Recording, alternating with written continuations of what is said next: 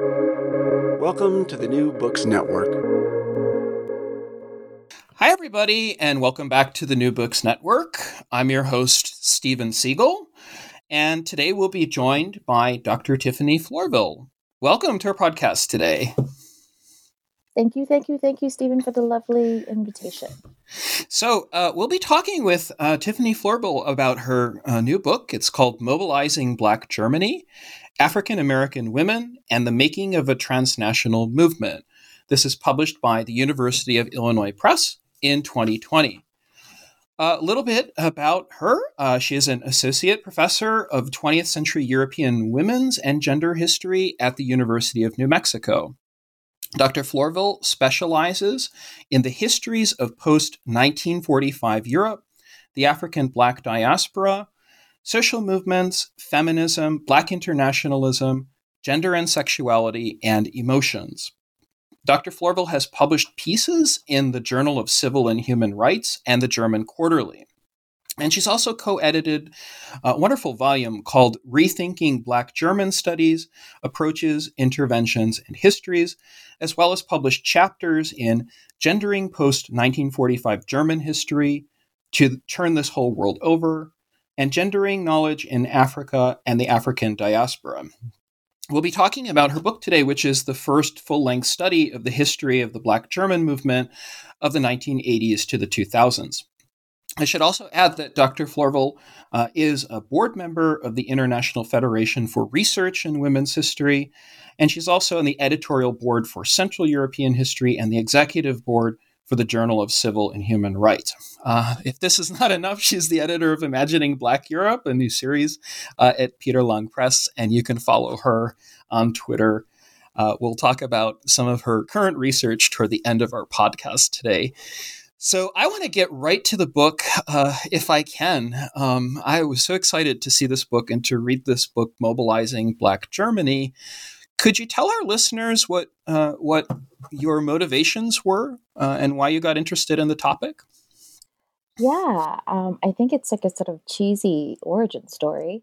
Um, I had a I had a German pen pal, um, and we corresponded as I was a little child, and I visited her for like a summer. Um, I spent a month. They, her family lives near Cologne, um, and I basically fell in love with the German culture and language. So I was like 16. And so, like, wow, this is amazing. and so, as a result of that, I applied for a Congress Bundestag uh, scholarship to study um, in Germany for a year. And I was a finalist. And then um, I was able to sort of live in Germany for a year um, with a temporary host family eh, near Frankfurt. And then my permanent host family um, in Hamburg. Um, and so it's only through my experiences in Hamburg and Germany during that year, additional experiences where I was sort of like racialized. I had all, you know, uh, students said the N word at my gymnasium. Um, and I had all of these sort of really weird racialized experiences in which I was like, wait a minute, I thought they'd purged racism after the after the Second World War. Um, why are these things happening? And then there was also some interesting dynamics in terms of Turkish Germans. So I was like, what's going on here? Um, and so I was like 18, 19. I was like, oh my gosh, I'm going to study this. Um, and so when I went back to the US, I decided to study um, more explicitly, so engaged with sort of Black German studies um, and figure out what that was. At the time, there was so like so, such minimal work done on it. Um, so it was sort of like excavating a lot of stuff that was done in the um, in sort of German literature. So um, original articles from like the 90s, um, early 90s about like um, Anton Wilhelm Amo, who was uh, around sort of uh, around the Enlightenment period and writing about sort of enslavement. And so I was able to sort of do that kind of research. And then I decided that it would be interesting to think about sort of Black German, um, 20th century Black German mobilization and what are the sort of the contours of that uh, mobilization. And so I basically decided, okay, I'm going to do this in whatever, you know, whatever I can find, I'm going to write on it. And um, luckily I was able to find. Yeah. Material. Yeah, yeah, yeah. Yeah, and, and I really want to I want to pursue this in a number of different directions. So um, uh, this is a, a, book which brings intersectional feminist theory and and talks a lot about individuals who are coming to Berlin and inspiring various movements. So I wonder if you have a narrative that you could tell from like the 1960s through the 1970s to the 1980s. Were there particular individuals out of the, the U.S. civil rights struggle, or were they in Germany proper? Or, and how did you get interested in, in individuals that you feature in the story? Yeah, that's a really good question, Stephen. Um, I think there's a sort of a longer legacy of civil rights activism um, and activists in Germany. So, visiting Germany, of course, that's like Martin Luther King Jr.'s visit um, to both Frankfurt and Berlin. You also, I mean, he traveled with um, Ralph Abernathy. You also have Angela Davis studying at, um, at Frankfurt, uh, University of Frankfurt, and then also going on to get her PhD at the University of Humboldt, the Humboldt University, excuse me. And so there's this sort of interesting dynamic. You have Du Bois there, that pre, you know, his sort of 19th century um, experiences in Berlin at um, Humboldt University, but then going back to East Germany and receiving an honorary degree uh, Robeson, Paul Robeson. So there's this sort of interesting cast of characters who, especially from the especially sort of African Americans who've come to the U.S. aside from being a part of the Allied occupation, um, who were in um, in both on both sides, so in West Germany and in East Germany. And I think it's that legacy that like um, Black German activists were, you know, were akin to, and you know, were felt a connection to. Um, and then there's certainly sort of like uh, African expats from South Africa, from Ghana, from Nigeria in West Berlin in the um, in the 80s. Um, South African uh, anti-apartheid activists. There's actually a strong movement in West Berlin at the time against apartheid. So you have all of this sort of interesting cast of diasporic characters who help to create this sense of um, of community in some respects, but also um, give the give Black Germans a sense of like uh, direction and um, and and a sort of sense that they have the sort of they're connected to Black politics more broadly, and so it's sort of these earlier incarnations of like um, African American activists. You also have Fasia Jansen, who's a Black German um, peace activist and also a singer, and, uh, and so she becomes a, a, prominent figure for Black Germans as well. Um, so you have all of these interesting um, figures who you know, basically predate um, Audre Lorde in many ways and also overlap with her time um, in Germany in the 1980s. And so I think it's that larger legacy um, of um, diasporic interactions and exchanges that really helped to ground the movement um, later in the 80s and 90s. Right. And, and there's such a richness, I think, in, in reconstructing this transnational effective community, as you describe it. I, I think that's a, a really apt description of their um, kinship, you know, almost like an intellectual kinship, but it's also their internationalism and it crosses a whole lot of lines. So, uh, could you give our, our, listeners an idea of how you um, went about arranging the book and, and collecting your sources? So, this is a two part question um, about the, the, networks that they they have, your sources, and so forth, um, and then the chapters. So, you know, what what are the chapters of the book, and then how did you decide to arrange that based on the sources you found? Yeah, I mean, I think quite honestly, I didn't think I'd find anything when I, you know, when I was doing dissertation research. It sounds sort of like sad now, but I was like, oh my gosh, I've written all these German archives, and they say they have nothing. What am I gonna do? Um, so, um, and so I basically just sort of like let me email people who I knew were a part of the movement and so I knew uh, Dagmar Schultz was a part, um, was, you know, uh, uh, not in the movement per se, but really connected with a lot of individuals who were in the movement. And then through her, I was, con- she connected me to Ika Hügel-Marshall and Freya Cheatom. And then I wrote to other people. So I wrote to like Katrina Ventoya.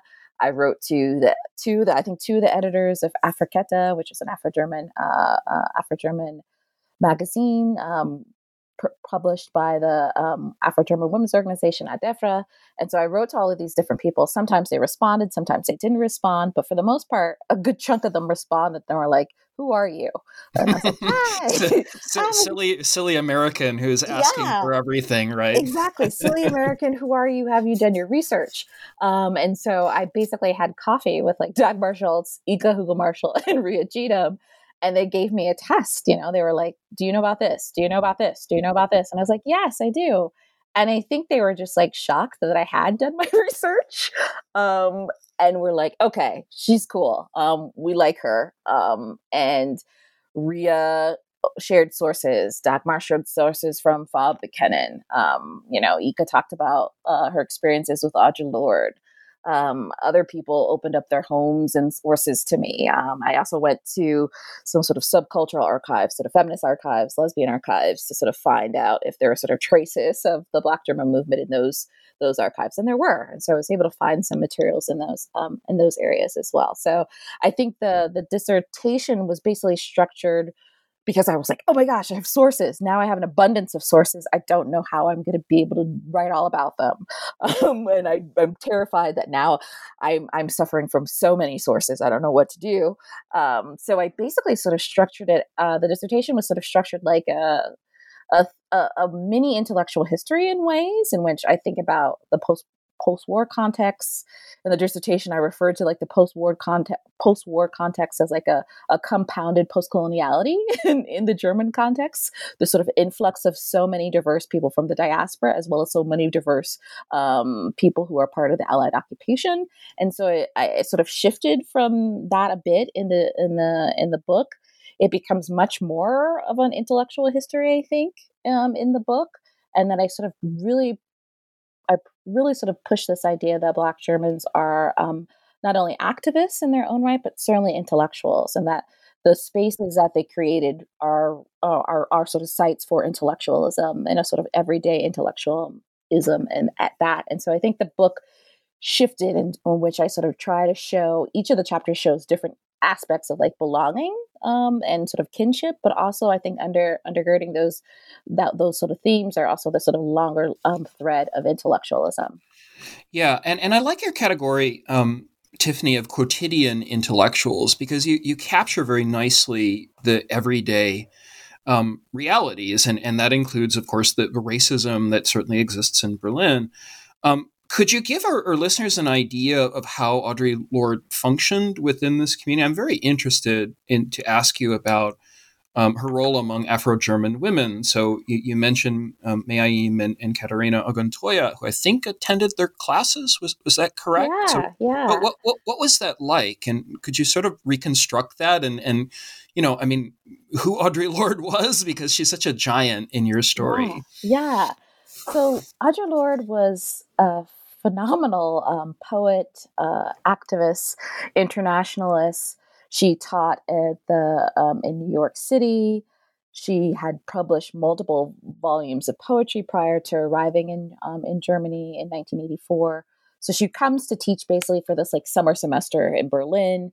She's invited um, by I, Dagmar Schultz invited her to come and teach. Um, there's a, like a, quite a few years of like negotiation in terms of like um, the FU, the Free University, and Lorde sort negotiating pay, negotiating what would work for best for her. Um, and so finally she comes in 1984 and she teaches three literature um, courses at the Free University, of which some Black German women were in attendance. And so I listened some of, to some of the audio of those classes um, at the um, at the Audre Lorde Archive and at the Free University. And so it's really compelling to see how she engages with her students um, in this in, in, the, in, in the classroom. I've tried hopelessly to look for like class rosters while I was there, and I couldn't find any. Um, I'm sure maybe in the future I'm going to keep looking to see just who what were the sort of what was the composition of students? I just know, um, you know, there there were a few Black German students in the um, class, including sort of Katrina and um, and Mai. And so she's really has a, a, command of her classroom, and she's also sort of pushing for students to recognize the the urgency of sort of um, race in, in poetry and sort of in the German context. And she really tries to give the, you know, black students who were in her class, as well as other students of color who were in her class, an opportunity to speak. And she really sort of privileges their, she gives them sort of a voice, not a voice, but she gives them a floor, excuse me, a forum to really sort of speak in those classes. So that was really interesting to to listen to in terms of how she engaged with students and how she really prompted and facilitated um, really at at moments um, a, a, tense classroom setting in terms when it comes to issues of race, you know, in a German classroom. but also like she doesn't back down from those uncomfortable moments and sort of uses that as a way to try to get her students to really recognize the urgency and the importance of these discussions. And so she is certainly a, an important figure for the movement. Um, and, you know, Katerina, Mai, she's really encourages them to write Farbe bekennen, which they eventually do write. Um, she is, you know, she becomes a sort of godmother or, you know, godmother, mother figure for for several women in the movement. She doesn't have that. She doesn't maintain that that that status for everyone in the movement. But I think a significant amount of feminists um, and, and, queer feminists at that in the movement really see her as this sort of godmother of the movement, someone who really helped them, you know, yeah. mobilize. And and she was also I, I, mean she's such an important figure but she was also sort sort of going through her own kind of moment of self-discovery. I, I don't know if that's quite accurate but could could you describe her own sort of time? And how long was she there and what was she doing? And, and what does she end up writing about herself and others? Yeah that's a really good question too stephen you're like killing it um, I can't. Yeah. I can't help it. I'm. A, I'm. A, you know. I'm fanning your book. I, I oh really, oh really, um, really yeah, like this. So you, you we've had a lot to talk about. Don't, don't, don't stop. Go. yeah. I'm, you can't see me blush, but I'm blushing. So, um, yeah. I think she. I think what's so fascinating about Lorde is that she comes. She has like a, a sort of a, a resurgence in Berlin um, that it basically restores her life in many ways. She obtains um, um, alternative cancer treatments. It's so in '84 she learns that she her cancer is returned, um, and so she eventually so she had breast cancer earlier, and now um, the cancer is returned and it's in her liver, and so she's uh, she learns about this, and it's through actually through Dagmar Schultz that she uh, decides to pursue alternative cancer treatments in Berlin, and so she she does the sort of alternative homeopathic um, um, practices for her her cancer, and then she meets all these black women and black men that she had wanted to meet. So she she she did go to Berlin, knowing that there was a community there. How large she wasn't sure, but she knew she wanted to meet them, and so she goes there and she writes. She has you know she goes to operas she mingles with you know she goes to cultural center. She has really um, as uh, i think her partner gloria joseph mentioned she just you know berlin sustained her in ways um, and being in europe more broadly also helped sustain her. And i think her partner you know joseph adds that you know berlin basically helped her live. Like it is it is berlin that helped her you know live for the additional you know i think know, i think it's additional 12 years that she um, that she lived before she passed. And so it basically gave her sort of a new leash on life in a variety of ways. Um, and I think that was, uh, I think for her, that was just so important.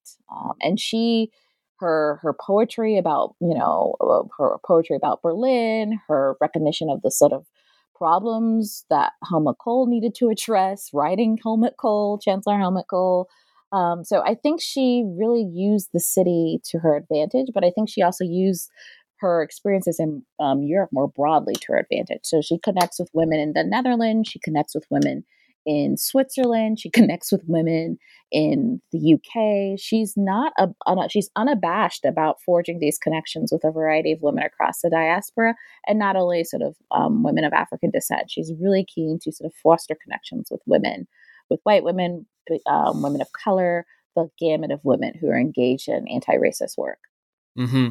And could you introduce some of the different chapters among the organizations that then form in the 1980s? We're, we're talking about the long course of the Kohl era, right? So, what are what are some of those organizations you mentioned? Afrekete. Um, there are several others, but which ones do you cover in your book? Yeah, in my book, I cover sort of the two prominent Black German organizations. So the first one is ISD, or Initiative of Schwarze Deutsche. Um, and then the second one is ADEFRA, or Afro German Women. And both of those organizations um, form in the mid 80s. Uh, and they have chapters or um, pop up across uh, across West Germany, and then of course later across uh, East Germany. Although there is an East Berlin chapter that is able to forge connections with the Berlin the, the West Berlin chapter of ISD. And so there's some initial, some interesting work that emerges um, prior to the fall of the wall. Um, I'm also trying to get more information about those organizations, but you know, certainly with COVID, who knows when I'll be able to go back? Which it's lay weep, um, but it's it's uh, it's sad. But I think what's been so interesting to me is that discovering all of the other organizations that Black Germans were involved in. So, like, while I talk about those two prominent Black German organizations as really helping to, you know, spark and catalyze the Black German movement of the the modern Black German movement of the 1980s, they were involved in all of these other organizations. So they were involved in in uh, immigrant um, migrant organizations. They were involved in other diasporic organizations, and all of those organizations feature in um, interesting ways. They're sort of anti-racist organizations from this um, for the from the state, and so I talk a little bit about those organizations in chapters um, two, and also again in chapter five to sort of talk about some of those sort of Berlin connections that were fostered and uh, those sort of those networks that Black Germans are also able to build upon.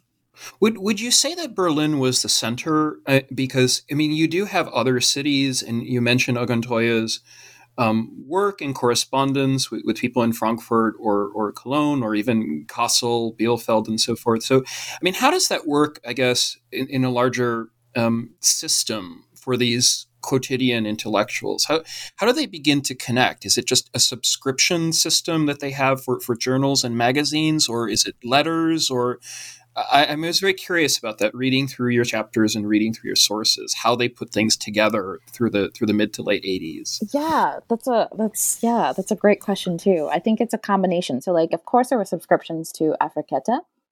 Um, and so that's why I was like, "Ooh, I have the I have the contact information from the editors of Afrekete surely they'll want to talk to me, but like, no, they didn't want to talk to me.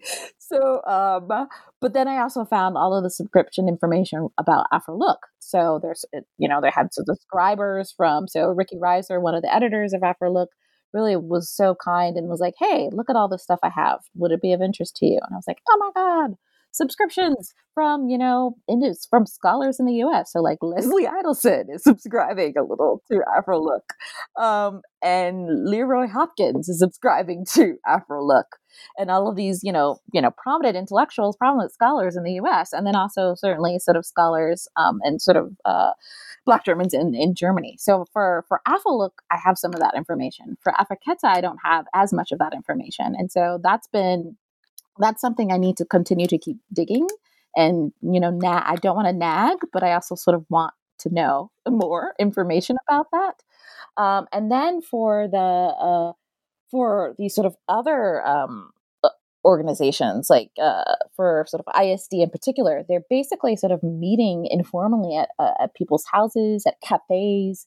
They're advertising in newspapers, they're advertising on the radio, when they have when um, um when Black Germans organized their first uh, first get get together, national get together in 1985 they basically uh, advertise at a variety of venues um, locally in the sort of near the Wiesbaden, near Frankfurt. So they they organize and have a meeting in Wiesbaden near Frankfurt, and they do it through newspapers, radio, um, word of mouth, and all of these you know Black Germans show up across across Germany, and they go and they rejoice in being in the company of other Black people who are speaking German and not speaking English. So it's such a sort of effective moment for many of them where they're like, oh my gosh, like someone speaking my mother tongue and it's not an African American. You know, it's like, it's someone who, you know, who's Black German. Um, and so that's how it works. It works by like sort of these these um, informal connections, meeting at kitchen tables, and then going from the kitchen table to like a cafe with a more individuals, and then you know advertising in a variety of sort of local venues. And then in addition to that, I think what's in, interesting is that Farbe bekennen and sort of the, the publication of Farbe bekennen also allows them to, to, to gather more, more, more individuals. There's sort of, it becomes an entry point for a lot of um, Black German, especially for a lot of Black German women. And so they sort of you know they want to go to Farbe bekennen events they sort of want to go to readings they want to connect with other the they want to connect with one of the um, one of the editors or other the one of the other contributors in um, in Farbe bekennen so in many ways, given that it was a, a, a this is an age that predates the predates, you know, um, Twitter and predates Facebook, it's amazing the grassroots uh, um, capabilities that they had in terms of forging these connections in which they're literally using newspapers, they're using word of mouth, they're using the radio. There's also a variety of documentaries on um, um, on television, ND, um, NRD, and a variety of other sort of um, uh, television stations in Germany in which they're um, showing documentaries of black, uh, black German children. They sometimes came, black Germans in the movement um, gathered around to sort of watch those documentaries. There are interviews as a result of those um, documentaries in prominent newspapers. And so you have a variety of ways in which they were able to sort of mobilize and connect um, that I think today is would be you know is is amazing. But today I would be like you know I I think I think Facebook helps you know helps that in so many ways that this there was no Facebook. And then they had newsletters that they would email to um, their members. Um, Afrekete, um, so excuse me, Adefra had newsletters that I would email to, not email, but mail to its so, um, members. ISD also had some newsletters that they would mail to their members to keep them abreast of what was going on, new events, old events, etc. Mm-hmm. Yeah, and I wanted to ask you a question about the the mutuality, to use a really sort of formal academic term here. Both both their strategies and, and I, I would say a sense of effective community. So geographically, how how far are they stretching out in the African diaspora? I mean, you mentioned you know a lot of centers like Sister Outsider, I think if I remember one, or, or Sisters, and you know they, even the World Council of Churches, I think was one. And so, I mean, how, how do they do that? Where where does it go? And, and politically, you know, this is a harder question, but with whom are they aligned? Is this is this Green Party? Is this radicalism? Is it is it apolitical? How, how would you conceptualize that? Oh, yeah. Wow, Stephen, I like that. That's a really good question. Um, yeah, I think they, they sort of their their reach is much um, further than I initially realized. So when I initially um, took on the topic, I was like, oh, they're connected to like yeah, Lorde, and that's about it. But um, through the research, I realized that they were not only connected to Lorde, but they're connected to feminists Sterling Yes is the Sister, Sister Outsider organization in um, the Netherlands, run by Gloria Wekker and um, and several other um, Dutch feminists, Black uh, Black Dutch feminists. They're connected to um, feminist organizations in the UK. They're connected to feminist organizations and feminists in um, New Zealand, in in South Africa, in Latin America, and the Caribbean. So their their their reach is much much broader than I think um, other scholars have given them credit for too that they really consciously are uh, are aligning themselves with a variety of uh, other diasporic communities and other sort of communities that um, that use the designation of black to mean not only sort of a political designation but also a cultural designation. So you have the juxtaposition of people who are in the african diaspora but also people who are not necessarily in the African diaspora, but also facing similar issues of like um, uh, uh, colonialism and imperialism, and they sort of identify as sort of Black activists as well. And so they really do, they really do sort of span the globe in how they see themselves and who they're engaging with. It's not a Marxist movement, though, by any stretch of the imagination. Yeah, you're they're anticipating not, my questions. Yeah, I mean, how, how, radical are they? Is really my question. If yeah, I mean, I answer think, that. Yeah, I think you're. I think they're radical, but they're not. I mean, so they're not like they're not trying to create a Black Panther movement. Of certainly, there was already one in the German case, um, in the sort of you know 70s. There's sort of Black Panther Party um, uh, groups across a variety of like um, German German cities they're not trying to be the Black Panthers um, in the 80s or the 90s. They're not sort of calling for like a Marxist uh, Marxist revolution um, in which they sort of topple capitalism um, in the process. But I do think they're radical in the sense that like the f- sense that they're forcing a discussion and changing discourses surrounding race is huge in the German context this is a you know this is a country that still is you know discussions of race are taboo but more taboo on both sides of the wall in East Germany and in West Germany. And so these the sort of Black German movement is radical in the sense that it says, "Hey, race matters. Look, we're the product of of those those encounters, and that this sort of discussion matters, and that we can't." We can no longer erase it. We need to really engage with not only our race, um, our racist past, but we also need to engage with our colonial past. And so I think it's radical in that perspective and I think it's not. I mean, it's a it's certainly a type of radicalism that we wouldn't necessarily so we we wouldn't necessarily associate with radicalism because we're like, oh, it's not. You know, they're not like you know holding arms and ready to like you know topple down the, the, the Federal Republic of Germany. But you know but they are trying to topple down these sort of entrenched beliefs about um, about race and the legacy of race in the german context. And i think from that perspective i do see them as radical but they're not they're not like what i would say are traditional black radicalism in terms of thinking about notions of black nationalism and the like in the sort of other diaspora contexts like the black panther party in britain or the black panthers in the us Mm-hmm. And I get the impression, and, and, please correct me if I'm wrong, that some of the movements and some of the places and chapters are stronger than others, at least in terms of, of membership and, and, maybe even events. So I, I, guess my next question for you would be what changes after 1991? Um, do some of the movements, and, and you mentioned the Institute, perhaps you could talk about that. Some of them seem to get stronger and others fizzle out. And maybe if you have a, a story or two about that, what yeah. what exactly happens through the next decade? Yeah. yeah, I think that I think in many ways it's like a turning point for the movement too, because on the one hand they're able to to uh, foster more connections with groups in Leipzig or Dresden, and they're able to really create more sort of Black German um, ISD chapters in particular. And it's after the sort of 1991 that they also moved to having um, the national meetings, Bundestreffens, in um, the in the East. So there are a variety of um, Bundestreffens that take place in um, in in the East. In the same token, there's also this sort of you know onslaught of like uh, racial violence. Uh, there's sort of this push for uh, Fortress Europe, um, you know, moving into becoming a part of the EU. And, and still the legislation that, that, that exists, right? I mean, the US the Jus Sanguinis that still exists until 1999, right? Exactly. Yeah, sorry to interrupt exactly. you. so you still no, you're absolutely right, um, Stephen. Like you still have the German citizenship law, which basically, which is you know, you know termed the grandfather grandfather clause, in which if your you know if your grandfather was German, you had you know you were German.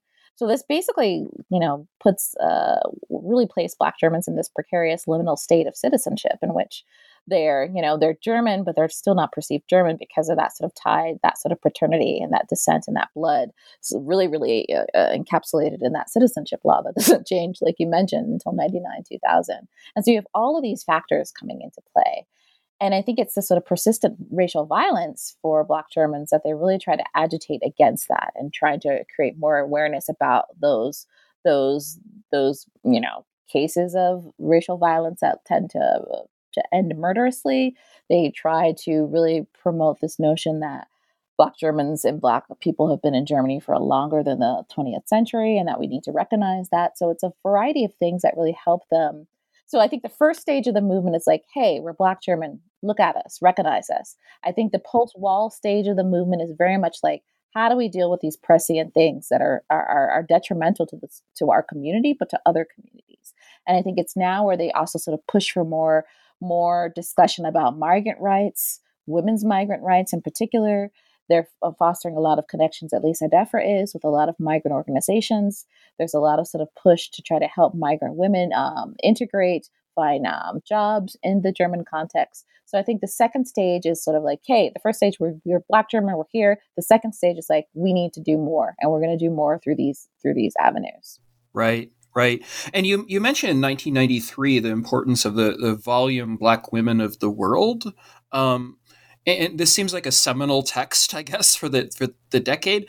I, I wonder, you know, I, and I hope this isn't a harsher question, but where are the men? I mean, where where are the men? I mean, where are the non-black men, and and where are the black men? I, I guess, or you know, sort of African American diasporic men? Are they just not supporting these initiatives, or I mean, what what is the question there? I guess. Um, yeah, that's a good could, question. Could could you talk about that text maybe because it seems yeah. so defining for for the moment and, yeah, and the larger I mean, question the, of gender and race? Yeah, I mean, the text emerges after this. Um, in 1991, I basically talk about this con- this institute that that uh, has a conference in Berlin, Bielefeld, and Frankfurt in 1991, so right after the wall falls, and it's the Cross Cultural Black Women Studies Summer Institute. So don't say that five times quickly. I could barely make it out once. So, so and when um, and so there's a variety of these international conferences that took place um, in the UK, in New Zealand, in Zimbabwe, in New York, and then the sort of fifth one takes place in in, in Germany. And so they have a number, and the the the conference team really deals with sort of Black people in the you know economic community and they have a number of panelists and a number of sort of prominent people come and visit. You have like Beryl Gilroy, you know, Paul Gilroy's mom is there. Mm-hmm. Yeah, she's, yeah, you know, yeah. She's just like, hey, how are you? I'm certainly she's not like, hey, how are you? But she's, she's there. there. and you know, she's, she's an she's an intellectual and was a writer in her own right. So she um she was there. Um, Angela Davis was supposed to there post supposed to be there, but didn't make it. You also had like Philomena Essed there and all of these other sort of prominent um, Black feminist, Black European feminist. Philomena Essed is an Afro Dutch feminist. And so you have all of these women gathering together um, to sort of talk about issues of race or a variety of panels, a variety of uh, uh, workshops. And it was a really pretty eh, dynamic conference. Uh, took place over three weeks. Uh, and as a result, they decided to publish some of the proceedings from the conference in the volume, you know, Black Women of the World and that's the text that you know Orlanda Verlag publishes in 1993. Uh, Ayim has a piece they dedicate it to Lorde since she had since um, she'd passed. Uh, she passed in November of 1992, so the volume comes out in 93. They dedicate the volume to her. Marion Kraft uh, was one of the sort of co-editors of the volume, who was also prominent in the movement, who also helped with organizing the the institute in in Berlin, in Frankfurt, and Bielefeld. And so the volume, I'm not really not much is written on that volume. I mean, I write a little bit about it. Um, there's also another scholar um, in in Geneva who writes about it too, but as a as a whole, there's not much written about it in terms of thinking of, thinking about it as like this really so interesting text about intersectionality. So not only does it have black uh, black German women, black European women more broadly in it, but it has uh, has uh, immigrant women talking about their experiences in Europe it really tries to run the gamut of what constitutes Black feminism and um, uh, and the sort of significance of community in forging those uh, those connections. So I think for some s- later down the road, I think I'll write a little bit more about it in comparison to some other feminist texts, um, just to sort of think about it in relationship to, relationship to those other texts. But I think it is a, a quite a significant book. Um, I think it's also important that it's once again published from Orlanda Verlag, which was certainly at the forefront of, pu- um, of pushing intersectional um, uh, um, works and publishing intersectional works. It also published a lot of Lorde's translated works.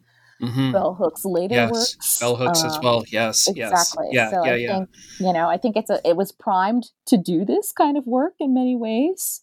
Um, and it does still do this work. I mean, Orlanda Verlag is still in existence. It's still publishing interesting work about sort of um, migrant women, the migrant experience in the um, in Germany, um, really, a lot of interesting contemporary uh, publications from Orlanda also in, include and really engage with sort of um, Muslim women, their experiences in Germany, and the like. So I think it still has that. It still has that particularly powerful um, uh, cultural and political cachet but yeah, I think that was that, you know, Black Women of the World was a part of that. And it's a part of a number of books that um, Orlanda Verlag published in the ni- early 90s about intersectionality and dealing with some of these issues of like racial violence and xenophobia, which, you know, in terms of the German context, which was like, oh, they just don't like foreigners. It's, it's xenophobia.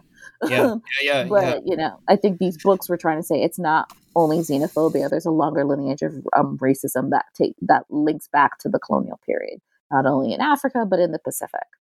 Mm. And, and how would you say do you take your story into the 21st century? So I, I, I mean it's always hard to end a book, but I, I, mean your book is a story, inspiring story. It's a story of solidarity and and well into the BLM movement in Germany and beyond. So, um, how did you decide, I guess, to write the end of the book? I'm really curious about this in, in your last chapter and in your in your epilogue? What is the story there, and and what would you what would you like to tell more about? Yeah, it's I love these questions, Stephen. Thank you. Um, I, I, yeah, I'm enjoying talking with you quite quite a lot. So, um, yeah, I think initially that my the last chapter in the book was like a section in my dissertation. It was like barely four pages. so um, I was like, oh, um, and so I be, there was a conference about like I think a diaspora conference, basically my first year, the tenure track here at New Mexico, and I was like, I'm just gonna apply and go to this conference, and then I developed the chapter as a result of um, presenting at the conference, and it became like uh, a chapter on its own, a standalone chapter on its own, and I did some follow up research, and so I thought it's interesting because we don't necessarily think about like you know black freedom struggles or even sort of notions of black liberation well into the 80s and 90s. It's sort of the cutoff point is basically the 60s. A little bit of the 70s get in there, but you know, it's sort of like, hey, we're over, we're done. Let's let's let's keep it moving. And so I thought for me it, it would be an interesting thing to really tackle the sort of dynamics of a post-wall Germany and how Black German um, Black German women in particular are responding to it. Um, black men are there. Like I know in your your initial question, you're like, "Ooh, who are the black men?" The black men are there. African American men are also there. Um, you have Donald Griffith, who's there with his um, organization. He does like a Black cinema, an international Black cinema um, event. There are other Black German men like Tahir Della and John Kantara and Nii Adi who are connecting with other um, diasporic men in the UK. Um, so Nii Adi goes to a lot of events in the UK, third world book fairs. He connects with uh, activists uh, in um, in France and elsewhere. So these men are still there um, and they're still sort of active. And I think that's part of, you know, my interest in wanting to do some more um, digging and doing more research on sort of teasing out some of the, the, the larger networks that Black German men were also a part of at the same time.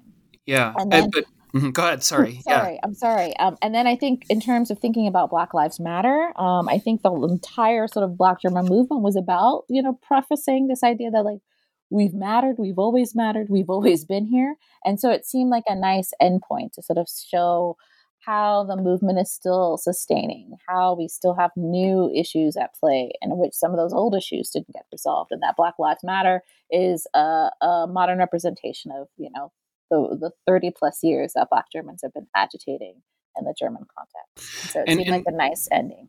Yeah, and, and what sort of context do you see for queer Black women and, and for and for queer people in general? So, um, going forward from from 2013, the founding of BLM, and um, you mentioned, I think rightly, the, the founding by three Black women and two who are queer. So, how how does that go forward from 2013 and 2014, and especially in a German context? What what sort of things do you see, either based out of Berlin in, in the sort of old multiculturalism or, or maybe in new avenues and new channels?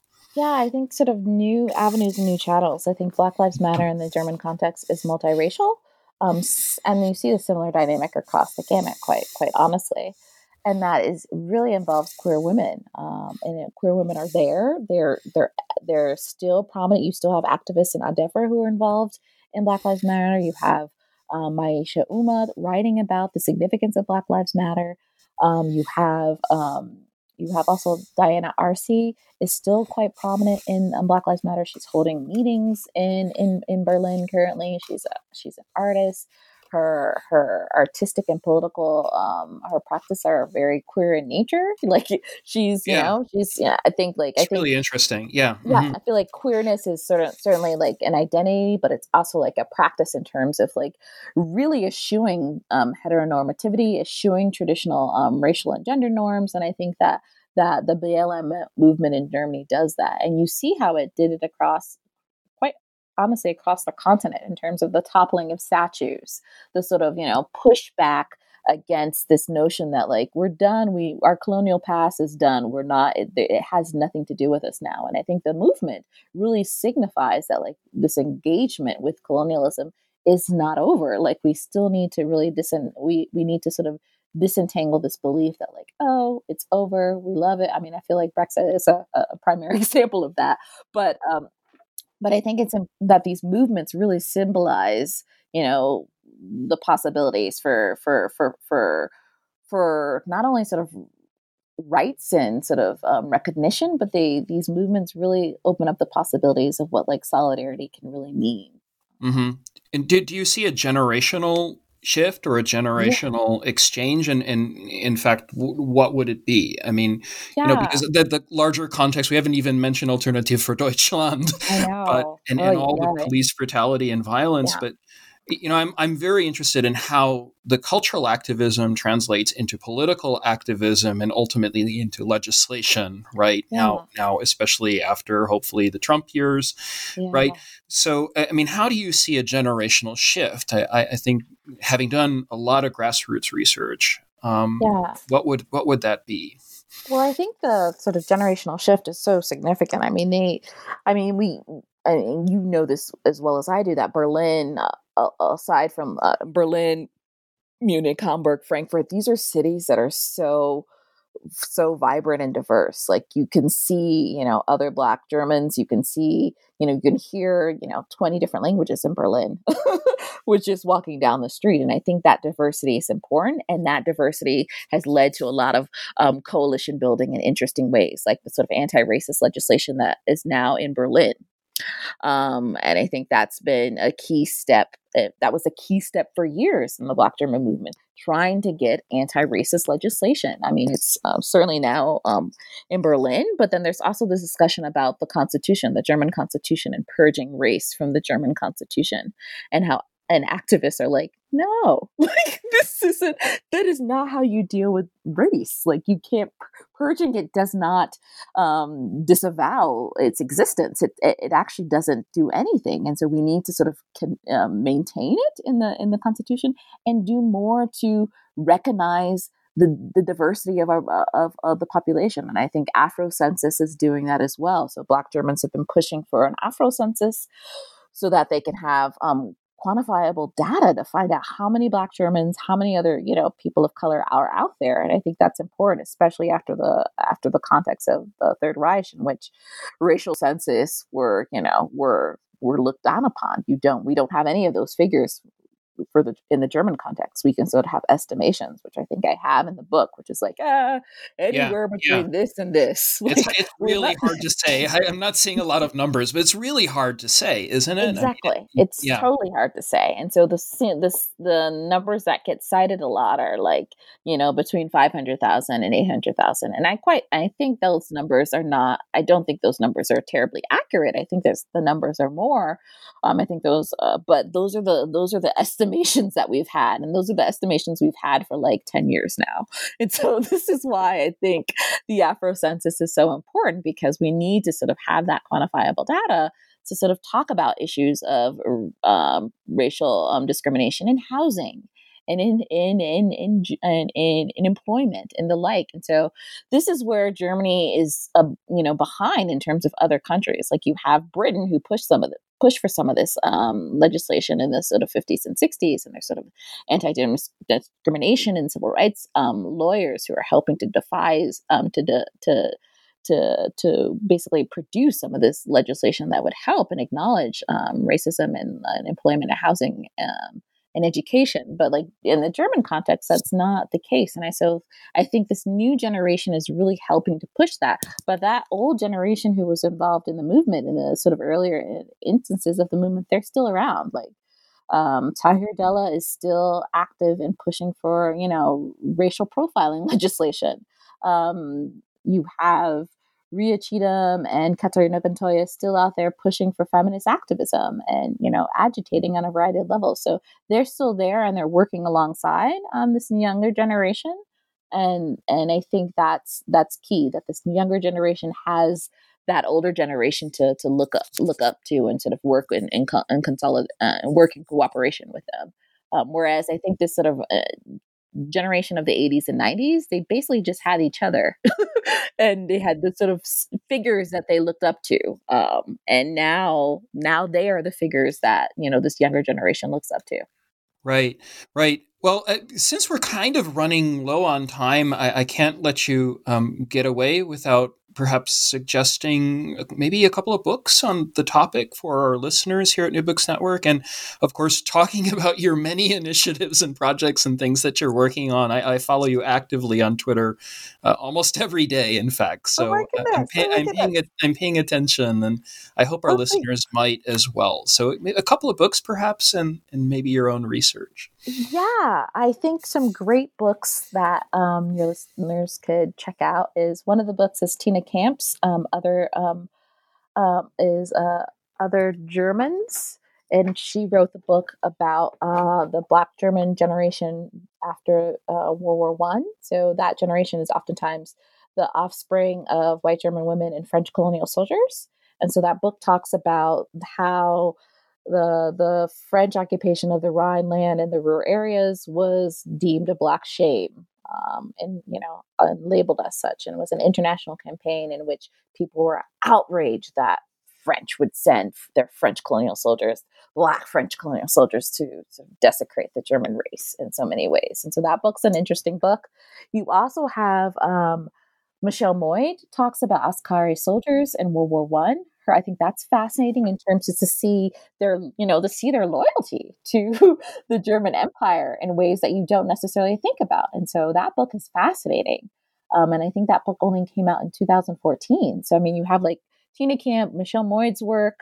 Um, you also have like the sort of new. Uh, you have Priscilla Layne's work, who talks about like black black appropriation in German culture. Her book came out in 2018. Um, and so we have different sort of um, different uh, books that are dealing with uh, aspects of, of race, racialization, and difference. And then I'm also, I have to say, I'm also looking forward to, and I hope you have her on, Kira Thurman's book on Black musicians in the German context. Um, her book is coming out in the fall of this year. So I think there's so many rich avenues for this research. But those are the three books I would recommend. So Tina Campt's uh, first book, uh, Michelle Moyd's book, as well as uh, uh, Priscilla Layne's book on mm-hmm. Um, mm-hmm. and and Kira, excellent. And and your and your current research for for our listeners, what are you working on? Yeah, I'm working on a variety of things, like you said, Stephen. So I'm working on a special issue for um, the Central European History Journal on Black Europe that has really cool contributors focusing on Yugoslavia, focusing on um, uh, the Ottoman Empire, focusing on uh, on uh, Ralph Abernathy's experiences in, in, in, Germany. I also am working on an edited volume on Black Europe and starting a new project on a book on Black Europe in the 20th century, sort of tracing the tracing Black Lives Matter backwards and sort of looking at different uh, practices and strategies for pushing the significance of Black lives leg- and legislatively uh, as well as culturally. Mm-hmm. Mm-hmm. Well, I want to thank you, um, Tiffany Florvil, for joining me in this very lively conversation. I, I think our listeners will gather so much from this um, here at New Books Network. Um, congratulations to you on this wonderful book. Really, I, I enjoyed reading it so much. Thank you. Thank you so much for reading it. Thank you so much for the invitation. It was a pleasure to talk with you. I had so much fun. We've been speaking here with Dr. Tiffany Florvil. She is the author of a new book. It is called Mobilizing Black Germany Afro German Women and the Making of a Transnational Movement, published in 2020 by the University of Illinois Press. I'm your host, Stephen Seegel, on the New Books Network. Thanks for joining us. Till next time.